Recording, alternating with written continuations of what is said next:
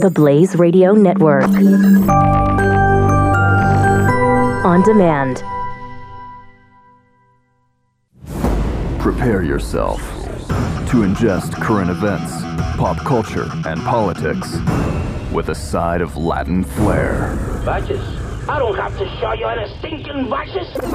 This is the Chris Salcedo Show on the Blaze Radio Network. What in the hell is wrong with Shepard Smith over at Fox News? I got to ask that. Uh, we'll get into that coming up here on the Chris Salcedo Show, folks. Uh, things are moving very fast uh, as far as, well, the attempted repeal slash replace, the GOP struggling to take ownership of the failed Obamacare model.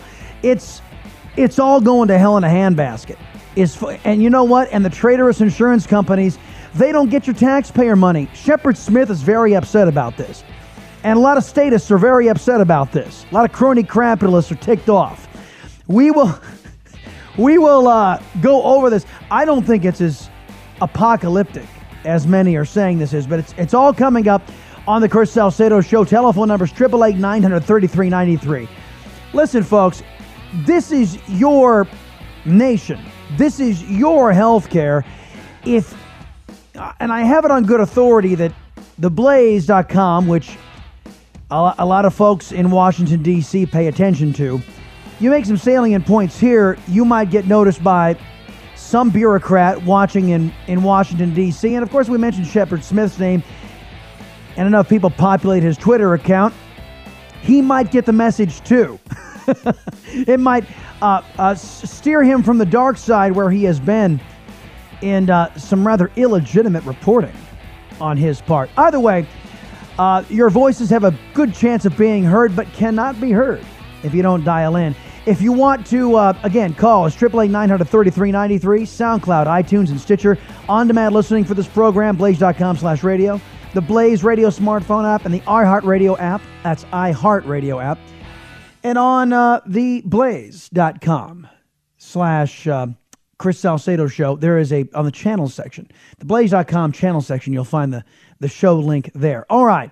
What am I talking about with, um, with what's going on with Shepard Smith? Well, Shepard Smith was reacting to this from the President of the United States. And I think you'll also uh, agree that I've been saying for a long time let Obamacare fail, and then everybody's going to have to come together and fix it and uh, come up with a new plan and a plan that's really good for the people with much lower premiums, much lower costs, and much better protection.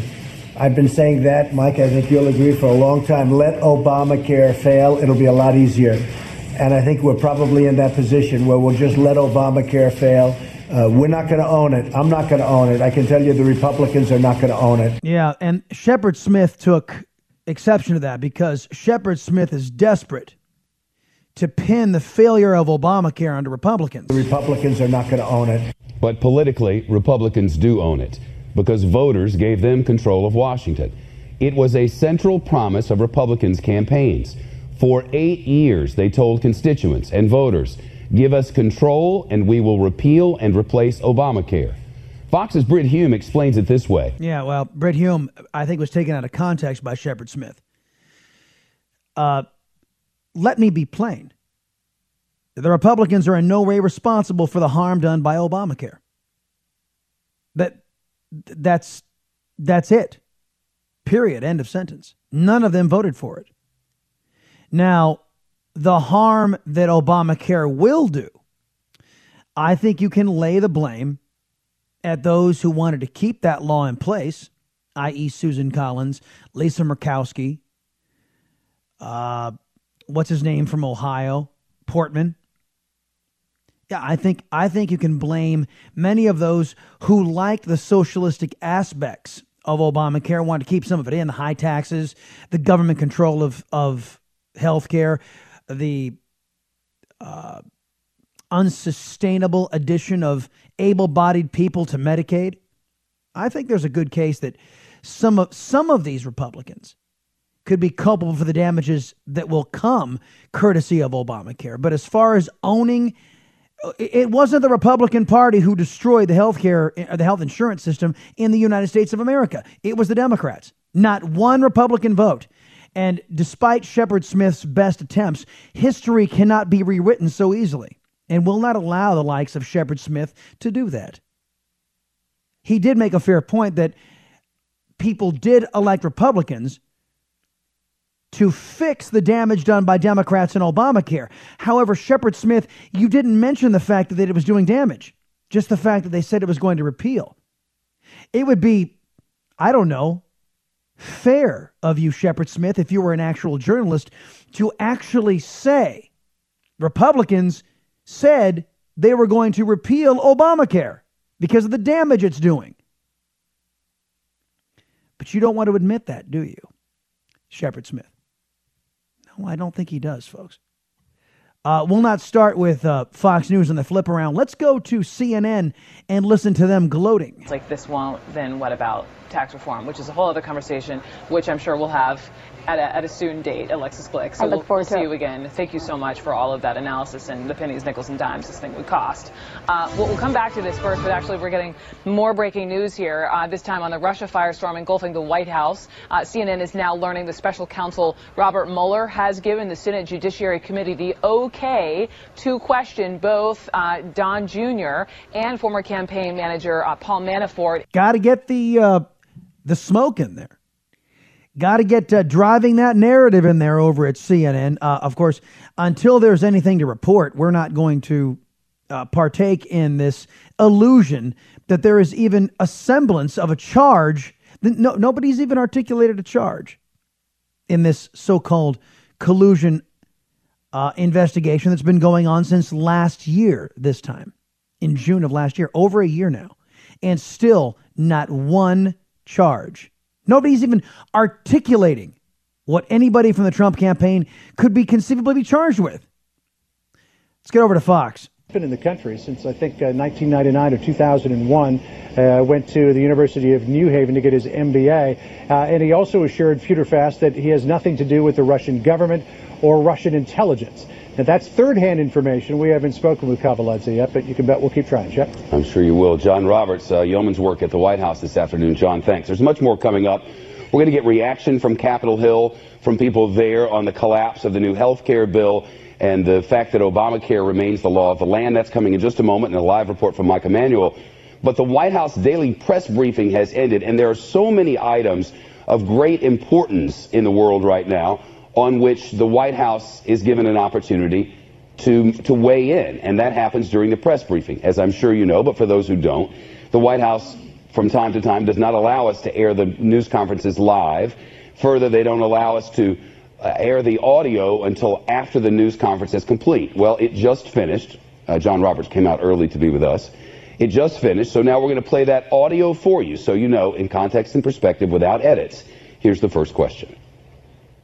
I will take your questions. Amen. Thank you, Sarah. The president seemed fairly blindsided yesterday by the defections on the health care bill.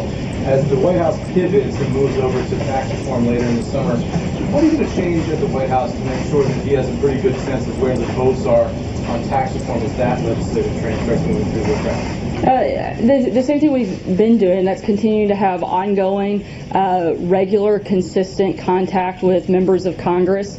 Uh, ideally, some Democrats will want to participate in the process moving forward. Yeah, it's more of a bipartisan thing. Every, uh, even even some Democrats uh, admit that even with their constituents, uh, the tax code is just way too cumbersome, way too burdensome, even for Democrats. Uh, that e- even among their constituency, now of course the the rank and file elected Democrat doesn't care about the amount of burden they place on on their constituents and the level of hoops they have to jump through to satisfy government because in, in the elected democrats mind the people are there to serve the elected democrats not the other way around.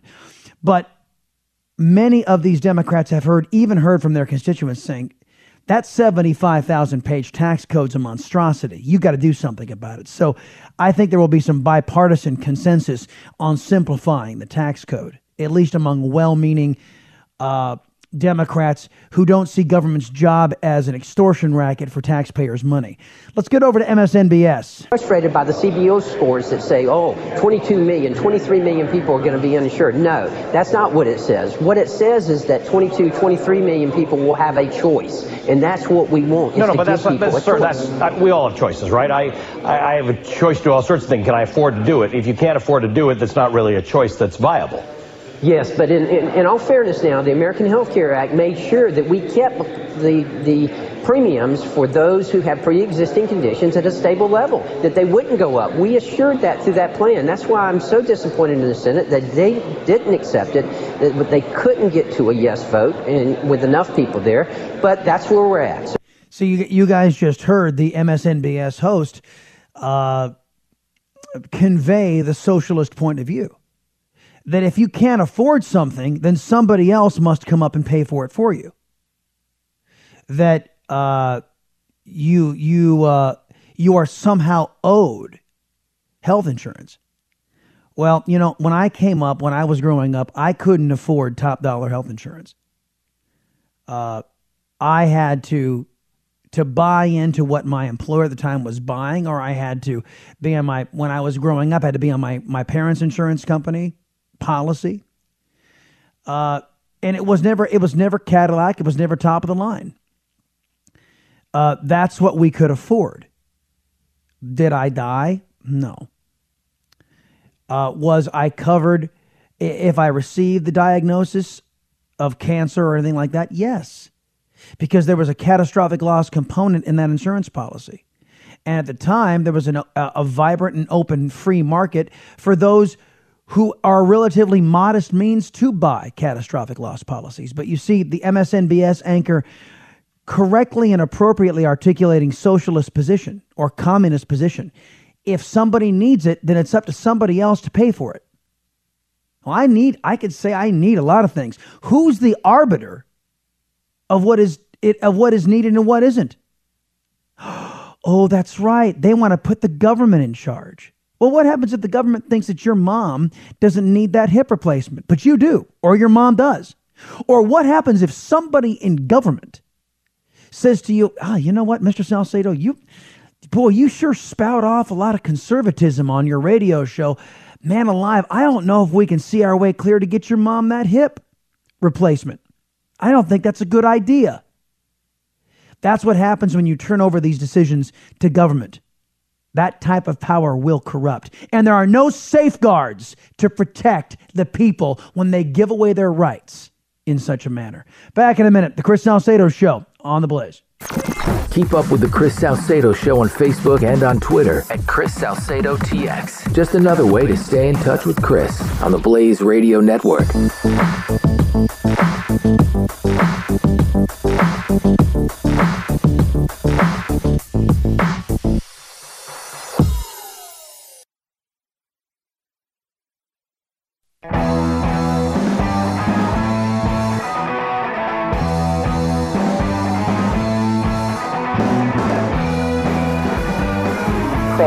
Salcedo. All right, glad you've tuned in, everybody, here at the Chris Salcedo Show. You know, I put this question out to you guys yesterday, and it still it still stands. Not only do I want to know about what you guys want from the show, and what you guys might be missing. I, you know, the reason why we're not really getting into uh, any of the Donald Trump Jr. Uh, the the smoke screen that is being thrown up by the basket of biased press is because, first off, there's nothing there to report. For the last year, there's been nothing. And many of you were growing frustrated because, and maybe you all saw this, and, and I didn't because I got a little wrapped up in the whole DC thing. Uh, maybe you guys came to the realization a lot sooner than I did that, man, it just it's just one massive attempt to to delegitimize this president. And talk to me when you've got something concrete. Otherwise, I don't want to hear about it. I don't want to talk about it. I don't want to I don't want to engage in it because there's nothing there to talk about. There's no proof. There is not even a suggestion of a charge. Nobody has even said anything about a, a crime. What crime has been committed? Nobody can tell me. So we're trying to tailor the show in news you can use. Uh, healthcare is kind of a natural. I mean, wouldn't you guys agree? Healthcare is it affects everybody within the sound of my voice.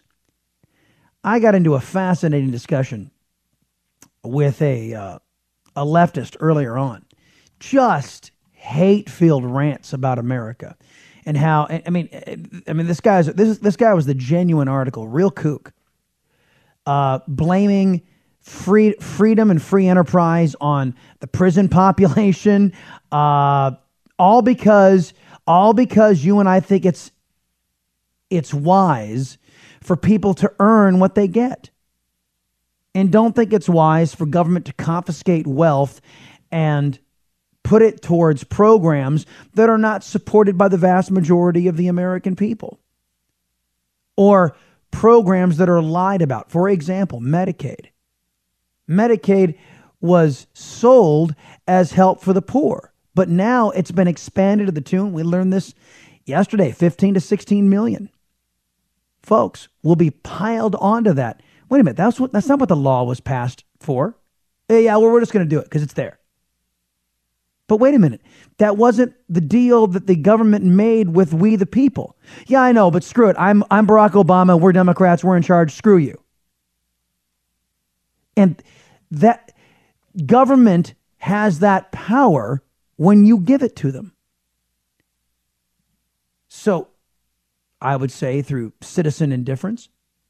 This this idea, well, there's nothing I do that that I can say that matters anyway. So why worry about it?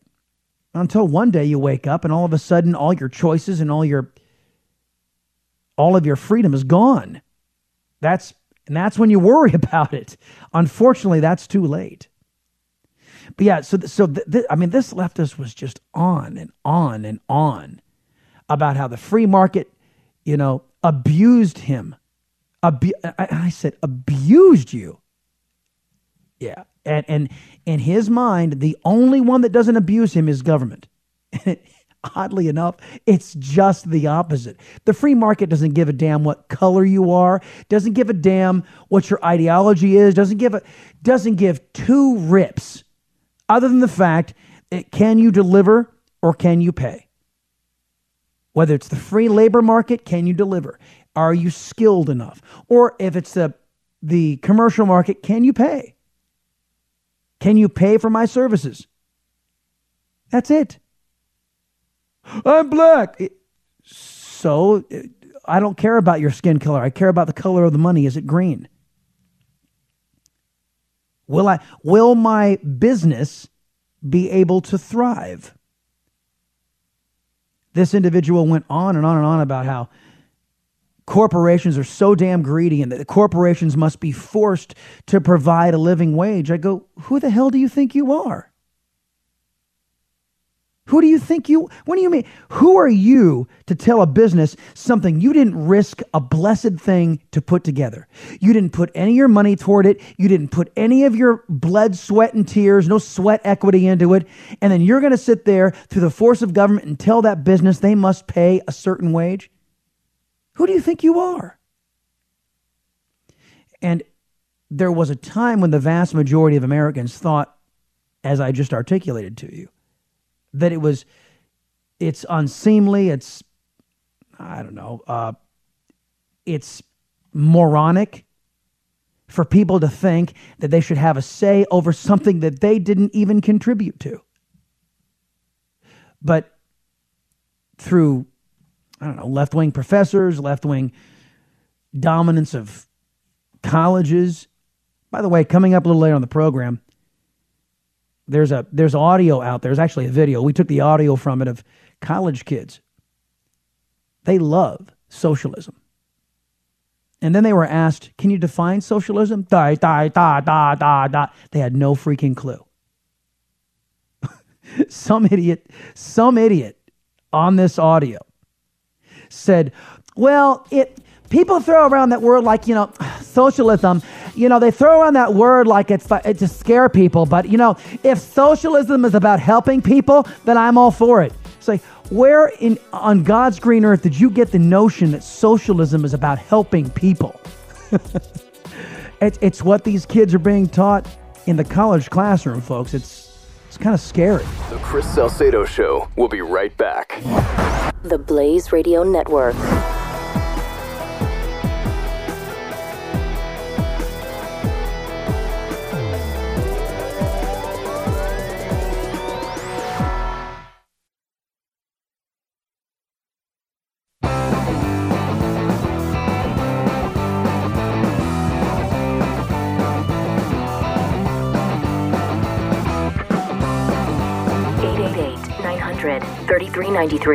The Chris Salcedo Show.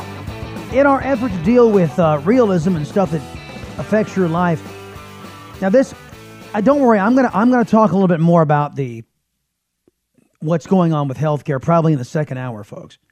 Uh, we've got uh, Sally Pipes coming in, and we'll discuss with her the way forward. Now that it appears that that uh, the Republicans are incapable of governing. I'll say that again. The Republicans are incapable of governing. This is see this is what happens when you're phony. This is what happened uh, because we, we for first off, Obamacare was phony. You all know that. You all recognize that. Obamacare was phony. That's why it failed. The opposition to Obamacare by Republicans, by the Republican brand, was also phony who's also phony, uh, Lisa Murkowski claiming to be a Republican, Susan Collins claiming to be a Republican, Rob Portman claiming to be a Republican. They're really addicted to government spending, like crack addicts. And they have no problem with redistributionist theory. They're, they just they just don't. And we elected Republicans to cure that to be to be the antidote to collectivism, which has been the ruin of so many civilizations throughout human history and continues to be to this day. We'll deal with Venezuela a little bit later on when we talk about socialism and the wonders of said. Anyway, but so Donald Trump yesterday was trying to pivot, getting away from the whole Russia, Russia, Russia thing, and uh, you know, trying to put out smoke realizing you can't put out smoke, you can only put out a fire, and there's no fire, just plenty of smoke. Can't put it out. So Trump tries to pivot, and I think Danielle Pletka, who, by the way, has been an, uh, a guest on this program, jumps on MSNBS, or actually, I think it was NBC's Meet the Press, and says there's been a problem with the Trump approach thus far. But the biggest problem with the Trump administration is there isn't any thread. We were talking about leadership before. He can't drown out the Russia story because he's not doing anything else. They are abs. I, I don't have a sports analogy here for you, Chuck. right, I know there is one, but I just don't know what it is. But they, they keep just hitting at the balls that come at them rather than having a narrative, and they don't have they don't have an agenda. That's pretty good. Eh, is yeah, that okay? that was a pretty good one. Thank God. She says I don't have a sports analogy, but she actually came up with one on the fly. The, the president keeps on swinging at every ball, keeps on swinging at every every uh, pitch that's thrown in the dirt by the basket of biased press and by Democrats instead of waiting for your pitch. Um, that kind the, the, the analogy does fall down because the batter is kind of kind of slave to uh, what's thrown at him. And what she is saying is that Donald Trump's not saying or doing much of his own. He's not giving his supporters, he's not giving Republicans who are not anti Trumpers anything else to talk about except for the, they're just waiting for the catastrophes to come to their front door. He's not shaping the narrative, he's waiting for the narrative to shape him. And that was the criticism. So Trump and his team gets out and they have this whole Made in America Day yesterday, and some of the comments that the president made. We got to some of them here on the Salcedo Show. Let me give you an expanded look at this. George Washington encouraged Americans to produce their own goods so that our young nation could become truly independent. President James Garfield said of our nation's manufacturers that to them the country owes the splendor of the position it holds before the world, meaning protect us. Theodore Roosevelt declared in his first message to Congress that reciprocity, my favorite word, reciprocity, because we have countries that charge us 100% tax on a product. And when that product is sold by them to us, we brilliantly charge them nothing. And people say, oh, that's free trade. No, that's stupid trade. That's really stupid trade. yeah, only only folks who believe that America has some sort of an unfair advantage over every nation on the planet and we got it unjustly believes that letting other people place tariffs on our products and us not doing the same to even the playing field is somehow unfair trade. Now, if other countries want to drop those tariffs, then we can drop ours. I'm all for that. You see, that's what they call fair, level playing field. Now, there is a superiority among the Americans, among our free enterprise slash capitalist system. As a matter of fact, folks, if we, if we were more free enterprise and less capitalistic, I think that this country would be so much better off because capitalism gears our laws, gears our system toward those with capital, toward those, you know, for example, like the traders insurance companies. And we make our laws and we tilt our society toward accommodating those individuals rather than saying free enterprise, which is, hey, government shows no particular nod in agreement with anyone other than those who succeed regardless. No special treatment.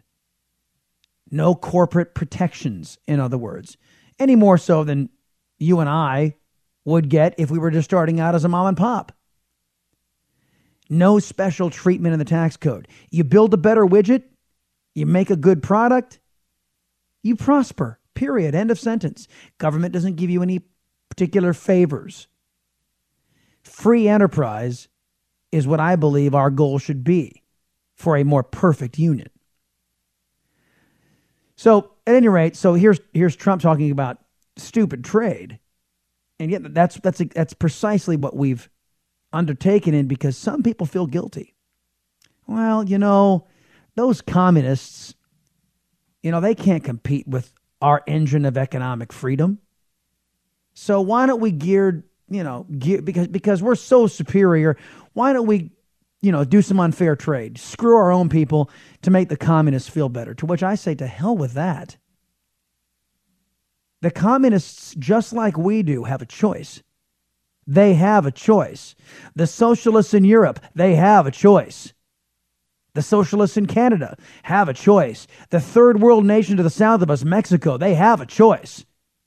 They're choosing wrong.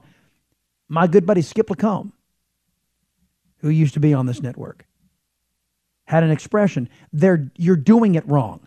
If you're not partaking in free enterprise, you're doing it wrong. You're doing it wrong. This whole idea that the communists are, are flipping helpless babies who were born into this lot, it's an absurdity. Now, granted, I understand a lot of the people in China don't have a don't have a say because, well, they have a communist government lording over them. I get that. But, you know, it still doesn't mean we ought to disadvantage ourselves. We ought to be that shining city on a hill, that beacon that says to everybody, hey, that's the way to do it. Why do you think the, the propagandists in the, old, in the old Soviet Union wouldn't let folks wouldn't lo- let folks see what was going on over here? Because we were proof, proof positive there was a better way. Why do you think so many statists in our media, in our own government right now? I, am looking at Shepard Smith right now on my monitor. Why, why do you think Shepard Smith wasn't eager to say that Obamacare was an utter failure? Why do you think that is? Because can't admit that socialism sucks. Oh, no, can't do that. Because despite every evidence of history, these leftists still believe that they can perfect socialism. 888 900 3393. 888 900 3393. If I have time, coming up next, I want to play a, a, an interview that I had earlier with some guy who's being targeted by Antifa. He is uh, a, a guy that on one of the local shows, the Chris Salcedo show, local shows, and he's just a, a regular Rep- Republican Party chairman, and he's got a wife and a child on the way, and the fascists in Antifa are targeting him. Back in a minute, the Chris Salcedo show, right here on the Blaze. He is quickly becoming the left's favorite pinata. Oh, Only problem is, this pinata hits back. Chris Salcedo. Oh, on the Blaze Radio Network.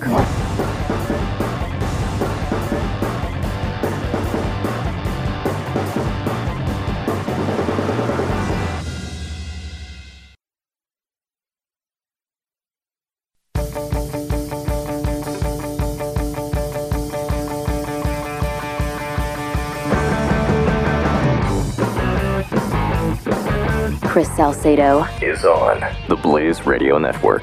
The Antifa terrorists are running amok around the United States. We talked about it yesterday, and they're even playing some guys on the local level. Here's an uh, an interview I ran earlier. Listen to this. Now, what's happening here is social media is turning the tide on them, and everybody can see with their own eyes on video how violent and dangerous they are, and they're seeing public opinion turn on them, so they're trying to just disingenuously make up a completely false narrative that it's the right wing that's doing this. That's totally absurd. They are in love with violence. They embrace violence. It's the only tool they have. It's the only tool they have, and they're a bunch of children. They're just they don't have their toys, so they're throwing things at people. Not only things, but they're also threatening people. Let's bring on Joseph Kane. He's a Denton County chair. And uh, NBC5 did a, a bit of a story on him talking about his encounters with these, these liberal extremists. Joseph, welcome to the Chris Salcedo Show. How are you doing, sir?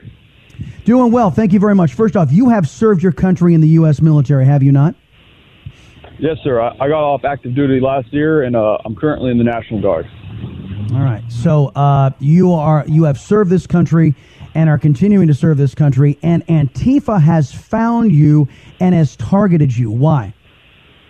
Well, uh, originally this started a few months ago because I had gone to uh, the Day Without a Woman march after President Trump was elected, and I had gone with my Make America Great Again hat. And I said I was there because although I had my views and I was Republican and there was nothing going to change that, I wanted to hear them out. Now, because of that, they associated me with uh, the far right. And so at first they had put up my vehicle information on Twitter. Uh, more recently, they've decided that, uh, let me backtrack a little bit. I have about 4,000 people I follow on Twitter and about the same number that follow me. Uh, in that, probably about 3,000 of them are Make America Great Again, Second Amendment Patriots. The other 1,000 are uh, Bernie Sanders supporters, uh, Catholic monarchists, uh, the whole gambit. And they found about 50 that were uh, these alt-right types. And they decided that because they followed me, that by guilt association, I'm one of them. and so as a result of that, they put up my, my phone number and my my email address on flyers. On the flyers, that said I was a white nationalist and a white supremacist, and they put these flyers all around my community.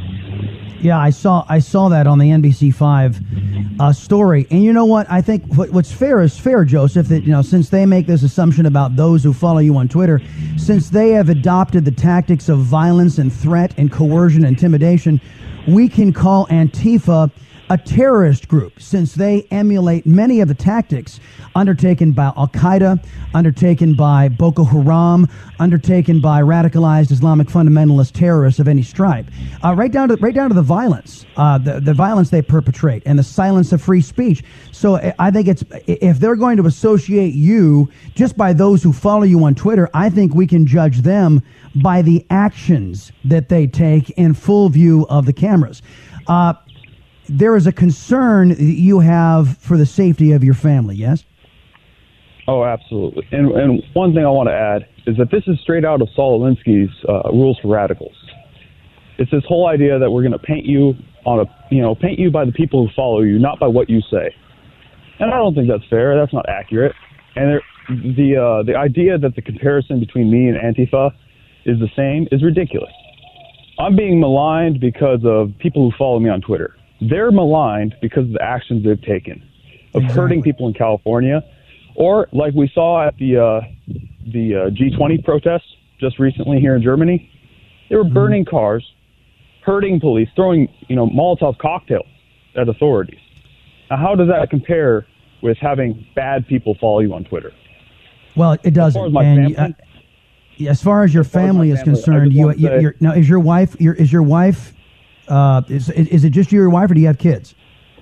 Well, uh, actually, we're we're gonna have our first daughter in October. Oh wow. Uh, for, well, Joseph, I, look, I, I understand your angst. These people are nuts. These people are crazy, and uh, as as they have demonstrated, their violence. They're violent. They'll burn down communities. They'll burn down uh, and and perpetrate violence on those with whom they politically disagree. They're anti-American, and uh, be, because because of their actions, and they are wholly owned subsidiaries of the Democrat Party. Uh, because I have not seen one Democrat Party official rise to your defense. As a matter of fact, somebody showed up on the Chris Salcedo Show Twitter account and tried to defend these people threatening you and your family by saying that they were tired of being bullied by right wingers. They tried to justify this violence, and we, we pushed back mightily on that. Joseph Kane, uh, where can folks find you on Twitter or on social media if they want to follow what's going on with you? Well, on Twitter, it's at Kane K A N E two zero two eight, and on right. Facebook, if you just look up Joseph Kane, you should be able to find me. Happy to connect with anybody who's a God-loving American. Yeah, folks, this is. You may experience these left wing terrorists in your neighborhood. You got to be careful and you got to fight back. Stick together and you can beat these, these leftists. Back in a minute, we'll talk more about what to do about Obamacare. You're listening to The Chris Salcedo Show. Part of Generation Blaze on the Blaze Radio Network.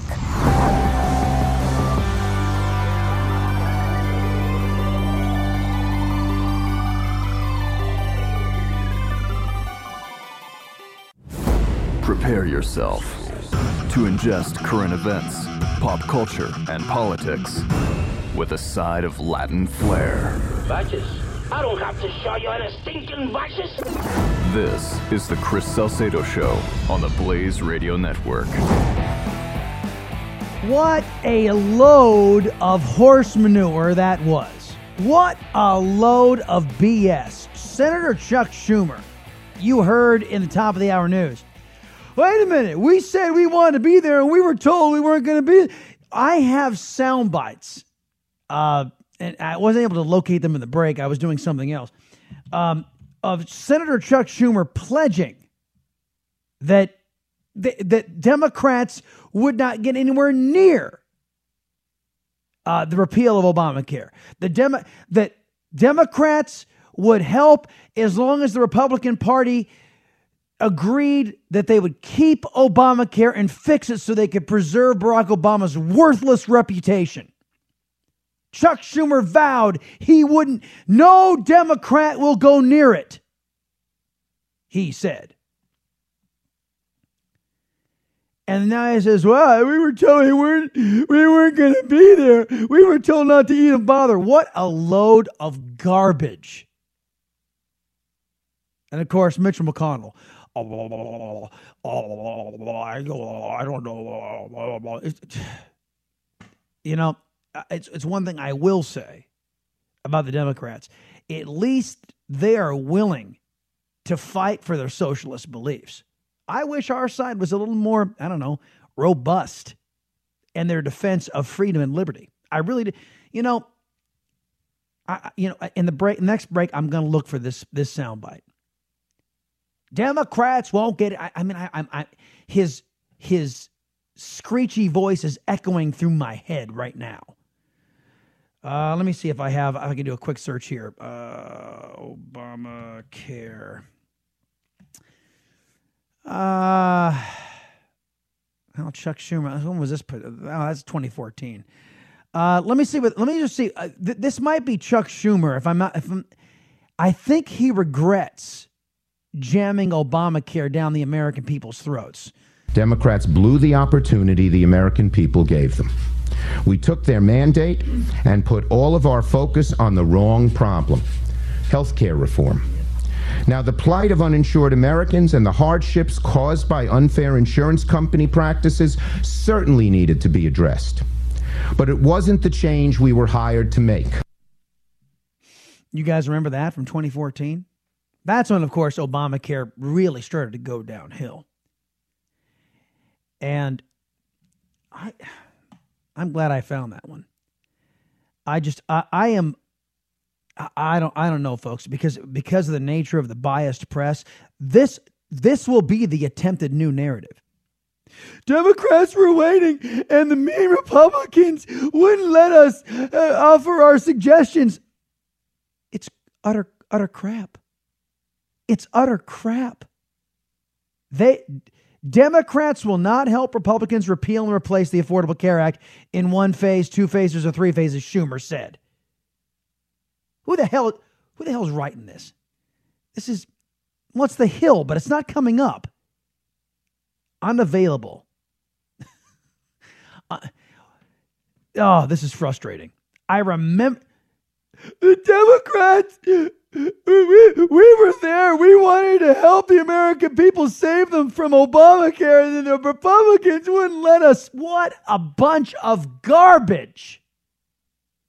And I think he's I think he'll get away with this because of weak-kneed Republicans. Oh, I got an I got a great idea. Let's send Lisa Murkowski or Susan Collins out there to refute uh, Senator Schumer. Let's do that. I'm sure they'll give a full-throated rebuttal to the leftist senator from New York. Good grief. Good grief. All right. Uh, on the other side of the break, folks, we're going to go to break a little early because I want to, to have plenty of time to talk with Sally Pipes. And we'll talk to her about what needs to happen, what the Republicans should be doing to repeal and replace uh, Obamacare to get us back to a system, a, a, free market system. That's all coming up. The Chris Salcedo Show here on The Blaze. Stick with me. You are listening to The Chris Salcedo Show, part of Generation Blaze on the Blaze Radio Network.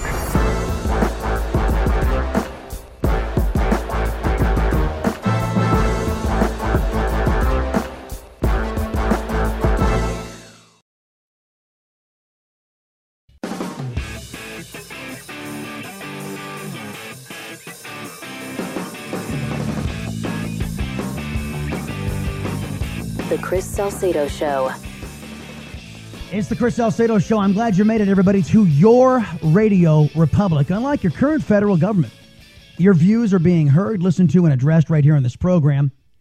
Let's have a conversation with Sally Pipes, President, CEO, and Thomas W. Smith Fellow in Healthcare Policy at the Pacific Research Institute. Her latest book is The Way Out of Obamacare. Sally, welcome to the Chris Salcedo Show.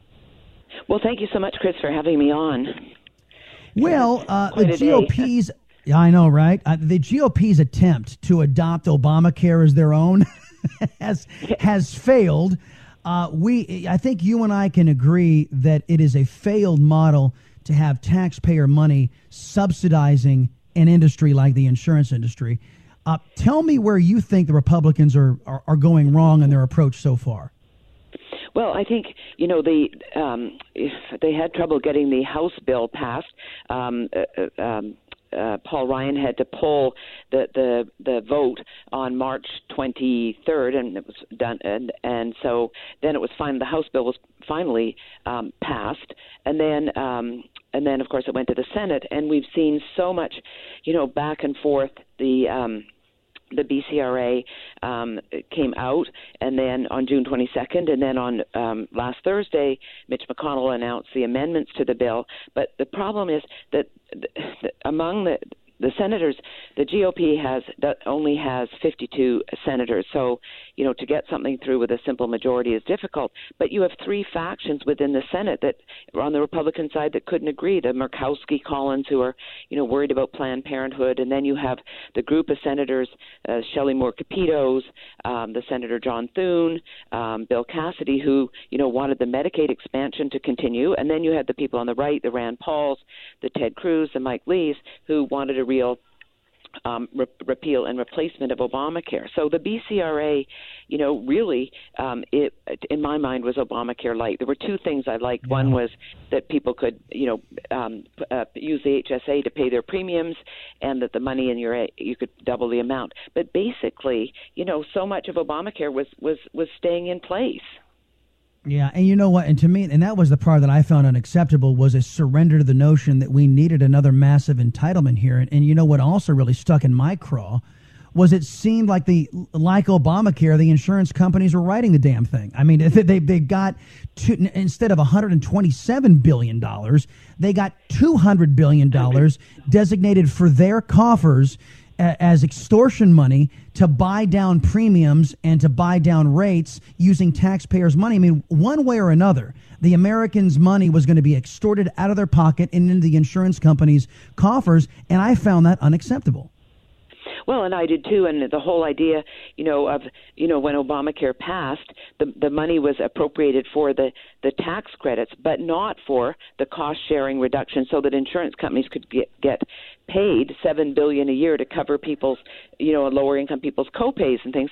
And then they were going to continue this you know as you just said under the under the BCRA it it wasn't appropriated by Congress and it is illegal and it shouldn't shouldn't be happening. So it was a give mm-hmm. to to the insurance industry. And yet the insurance industry then came out and said they couldn't support the Cruz Lee amendment which would have allowed a non-compliant plan to exist in an exchange if the insurer offered a compliant plan. So the, the insurance industry really is out there lobbying for itself, and this whole uh, the funding from taxpayers for the cost sharing reductions was, in my mind, was a disaster. Yeah, I think I think that the GOP. Uh, there's no prayer of the other side of the aisle doing this, but I think the GOP should, instead of worrying about what the traitorous, and I call them the traitorous insurance companies because they jumped in bed with Obama to basically They put the screws to the American taxpayer. So I call them that. I think I think that the Republicans abandoned uh, uh, an industry that has already shown it to be uh, to, to have its own best interest and sacrifice the best interest of the American people. Uh, betrayers, if you will, of the free enterprise system. If, if they abandoned that and just stuck with stuck with what was good for the American people, they might get some success here. Sally, you've written a book. Sally Pipes, everybody, by the way, president and CEO, Thomas W. Smith Fellow in Healthcare Policy at the Pacific Research Institute.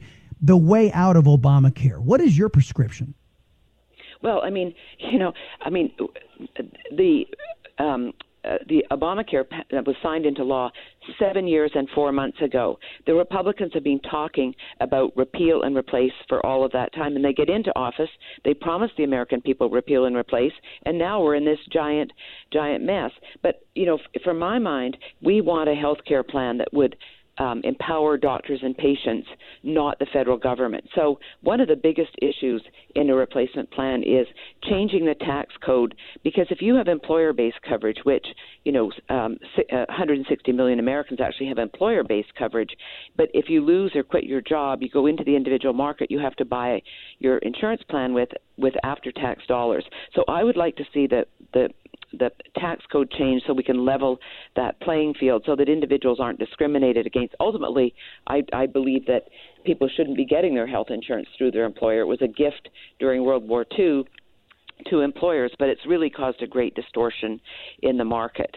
And oh then, yeah, course, we all we all know the history. The reason why that happened was because Congress had a bright idea of limiting compensation for people, limiting your wages, so to Right. attract good people, they uh, the, the company started offering health coverage as as part of a perk or a benefit to make up for their capped wages, which is again another brilliance of of the United States Congress.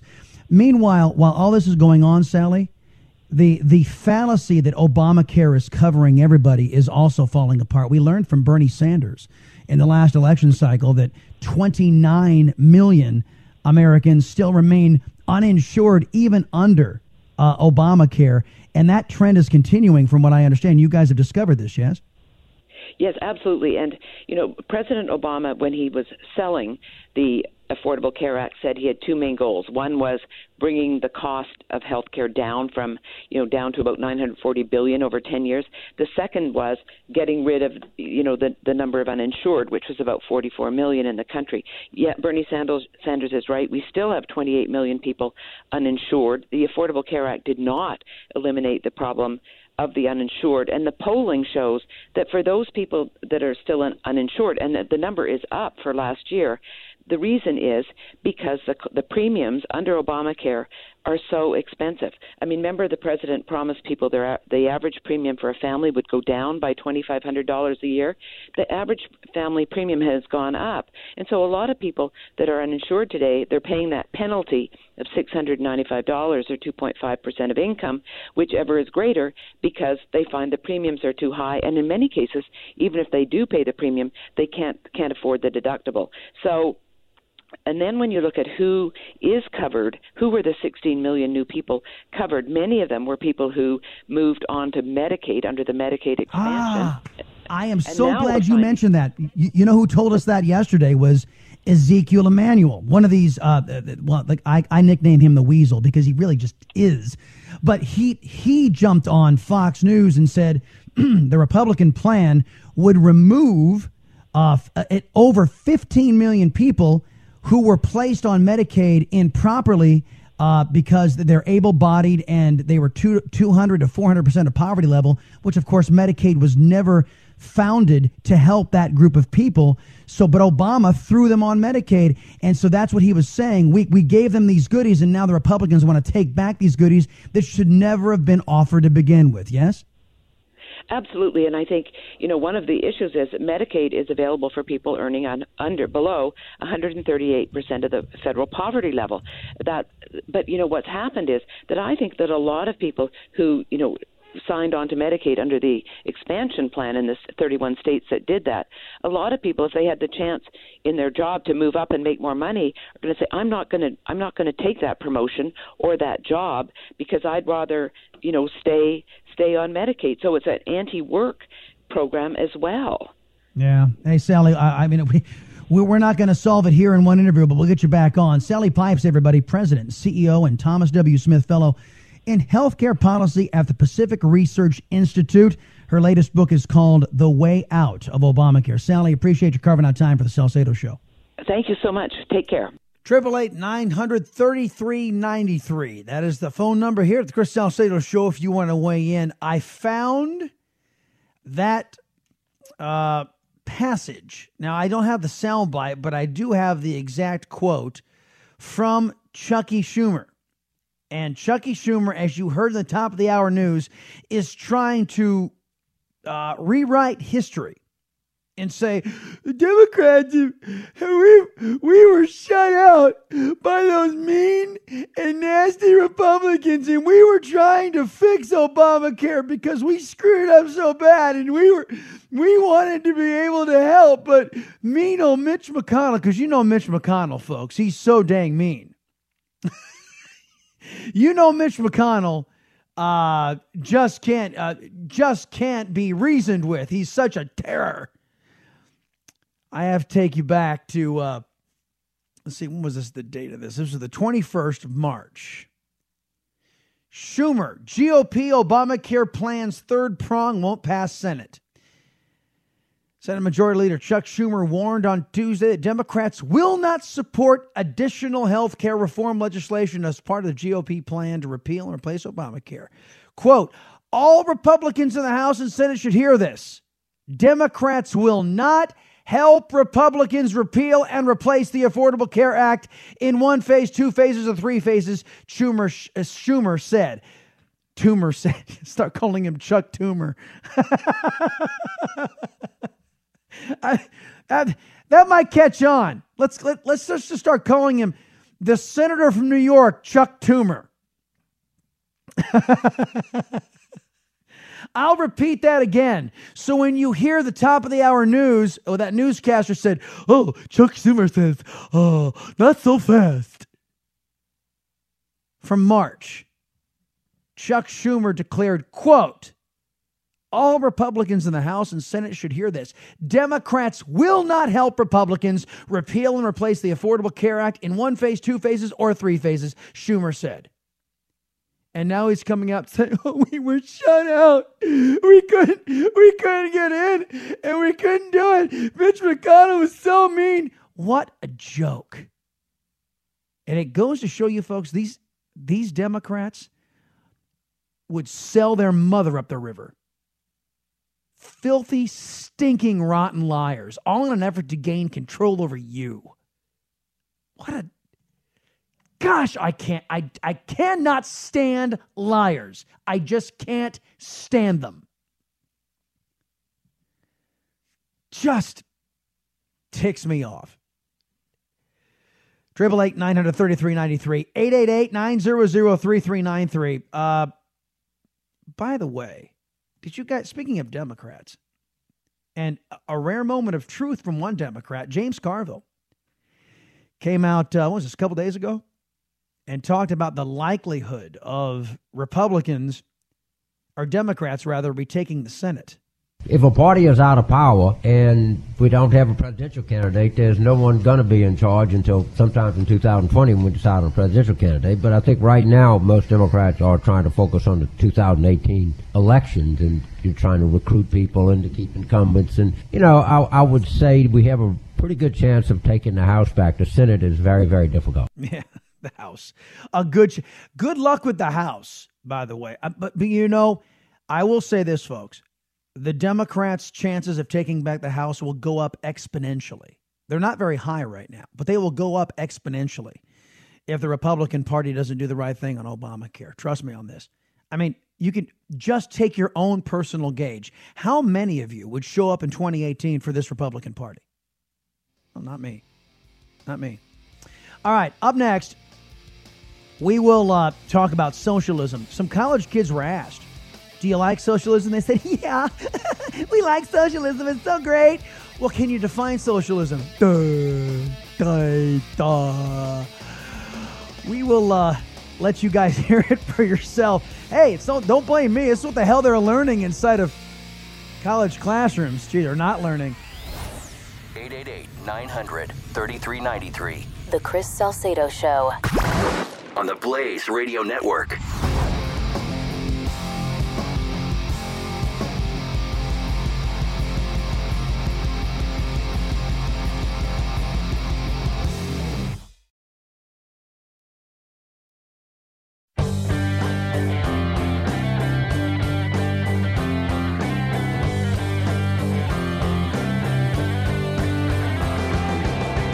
The Chris Salcedo Show on the Blaze Radio Network.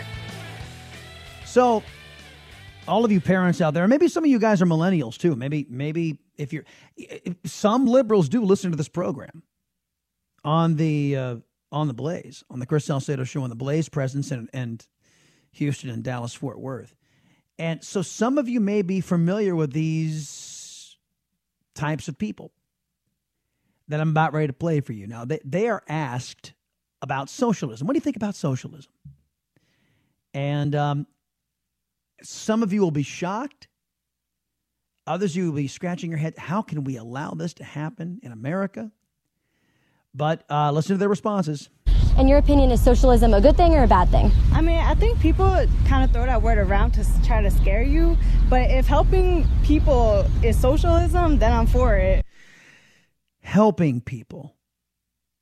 That you know what she said, what, what she means by this is if allowing government to confiscate money and redistribute it how government feels is necessary, and they do it under the guise of quote unquote helping people, well, I'm all for it. Right. Now, what these young folks don't consider is what happens if let, let me put it in a way that maybe the the liberal mind can comprehend. What if you gave government all this power to take all your money at will? Or, you know, if, if you ask uh, certain liberal persuasions, how much is enough? How much of somebody's income do you want? You know, 30%, half, 75%. Some have, have said 90%. 90% of your income to leave you 10% for the, you know, because it's for the greater good, folks. And who administers the greater good? Oh, yes, human beings. Fallible human beings. Uh, the founders didn't believe in that. They believed that you should be able to main, uh, retain the the majority, the fruits of your labor, and and and use it to build a business, build your, be consumers, support your family. That way, there won't be need for,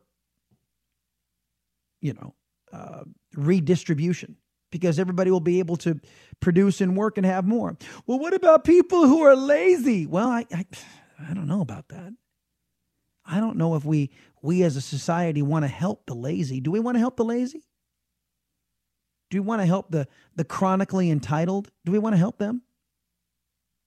Liberals want to help them uh, insofar as to get their votes. Let's continue. It could really benefit our country in the future. Yeah, I think it's a good idea. Socialism as a concept, as a philosophy, is good. I think that it's got a bad rep. Trying to spread the wealth is definitely a good thing in America, and it's definitely a thing that's needed. Spread the spreading the wealth. Now, where the hell did he get that idea? Where where spreading the wealth in America is a good idea. Is what he says. Let government come in, take from somebody else something the government didn't earn that that person earned and give it to somebody else. That's what he's saying. When when did we find this idea acceptable that and and where does a child like this get the idea that it's perfectly acceptable to take from one family and give it to another? Oh, they don't need it. They don't need they got plenty. Says who? And they don't think now now what this child doesn't ex- understand or even consider is what happens one day if it's you? What happens if one day you save up a whole bunch of money and you're trying to send your kid to college, you're trying to buy the house for your family, and the government says, well, you know what? We're going to take some of that money or half of that money because there are people in more in need of it than you. Well, wait a minute. I worked hard for that. And I wanted to provide for my family. Sorry, there are others who are more in need of it. Then the politician who took that from you gets to say, Look at how wonderful I am. I stole this money from somebody who earned it and gave it to you. Vote for me. Vote for me. And this uh, idiot, there's no other way to call. I mean, he he's an idiot because he's never he's not been he's not been taught any differently. But he is an idiot. He never considers the other side. He just looks at everybody with money as evil. Nobody ever earned it. And what happens if you bust your ass 15, 20 years building up a nest egg and the government says, "Oh, I'm going to need that." What do you mean you're going to need that? I I worked my whole life for this. Well, there are other people who need it more. Besides, I need to get reelected. There are people who will vote for this. And you just heard from some of them. Now, what happens when they're asked to define socialism? I'm not exactly sure. How would you view what socialism is, though? Um, Economically, what is socialism? Yeah, yeah. Economically, hmm. Ah, hmm. So, hmm, I'm gonna think about that for a second. Yeah, Um, do, do yeah, do that. Yeah. Ooh. Uh, I guess. Yeah. Just. Yeah. Specifically, just you know, getting rid of that wealth gap in the United States. Socialism is getting rid of the wealth gap. Well, it does, I guess I guess it does do that. It takes money from those who earn it and give it to those who don't. So nobody's wealthy. Everybody's equally miserable. Everybody's equally poor. That's what it does. That's what socialism is. Gets rid of that wealth gap. Yep. No matter how hard you work, you can't get wealthy because your money is redistributed to other people. That's socialism. No matter how hard you bust your ass, you can't get ahead. Welcome to socialism, kid.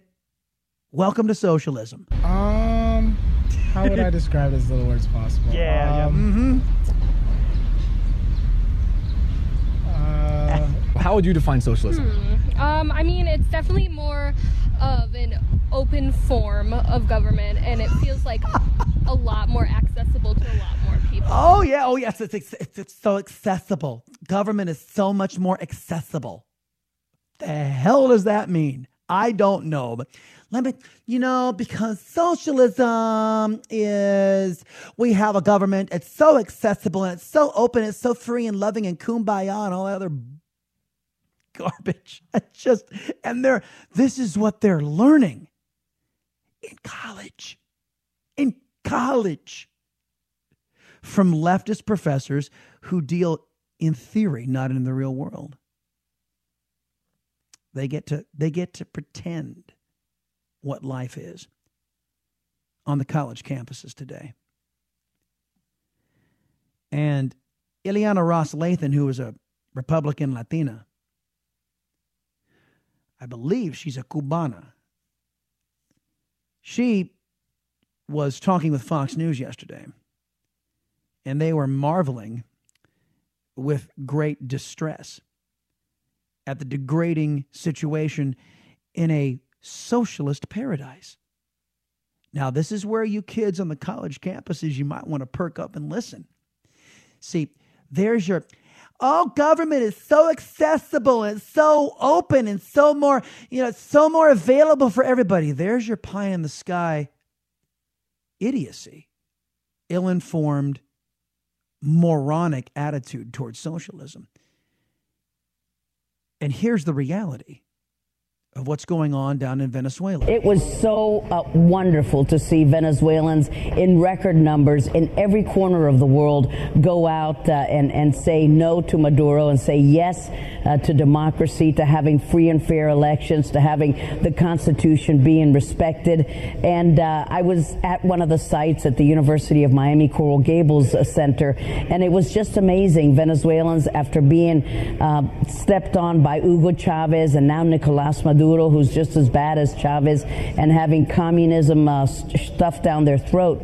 They're saying yes to democracy. So I was, uh, I was just enthused watching them get so happy. But the fight is just beginning, as you pointed out, Brett. Uh, over hundred people have been killed by Maduro's thugs. Hundreds and hundreds are in jail, political prisoners.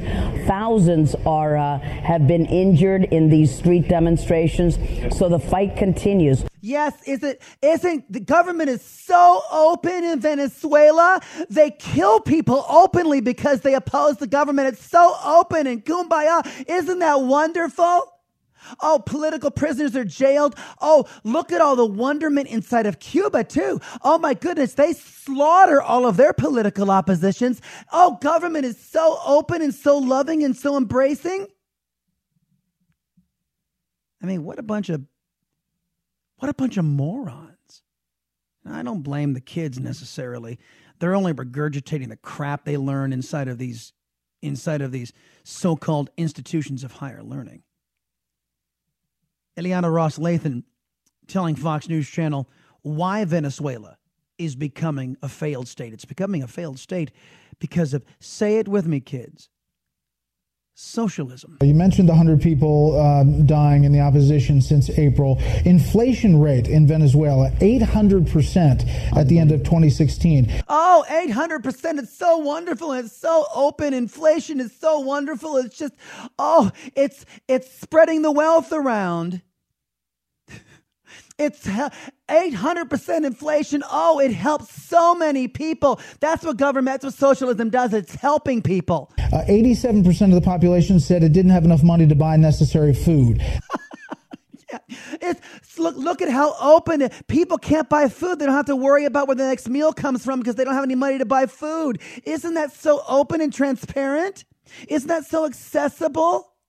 Isn't that so helpful to people? They can't feed their families. Their kids are starving. Oh, socialism is so wonderful. The GDP dropped 12% in 2016 after oil prices fell. And then by 2017, the country has owed $140 billion to foreign creditors. What does that mean for somebody in the U.S. sitting on the couch that maybe Congresswoman hasn't really been paying attention to this or has been inundated with other stories? Well, that's why I'm so glad that you're covering this story. Uh, Venezuela, you've got to remember, all of you viewers, was one of the richest, most productive, most powerful countries, freest countries in all of Latin America. It was the breadbasket for, for Latin America. Now they don't even have wheat, they don't have milk, they don't have diapers, they don't have medicine. It's a basket case. So it, it went from a breadbasket to a basket case. Why? Because socialism and communism does not work. And it never has. Now, Ileana Ros-Lehtinen pointed out that Fox News was the only news source to cover this. You have to ask yourself why does ABC, NBC, and CBS not cover this? CNN not cover? Socialism failing so spectacularly? It's the same reason why they didn't cover Cuba. Or they don't cover the situation in China or other totalitarian regimes. Why would any of these biased press outlets want to inform the American people of the dangers of the policies of the Democrat Party? Why would they do such a thing? It would undermine their own cause. Funny, I thought the agenda of the media was supposed to be to inform the American people. Apparently, only some people in the media. I'll be back in a minute. Conservative talk. Serve spicy! This is the Chris Salcedo Show, only On the Blaze Radio Network.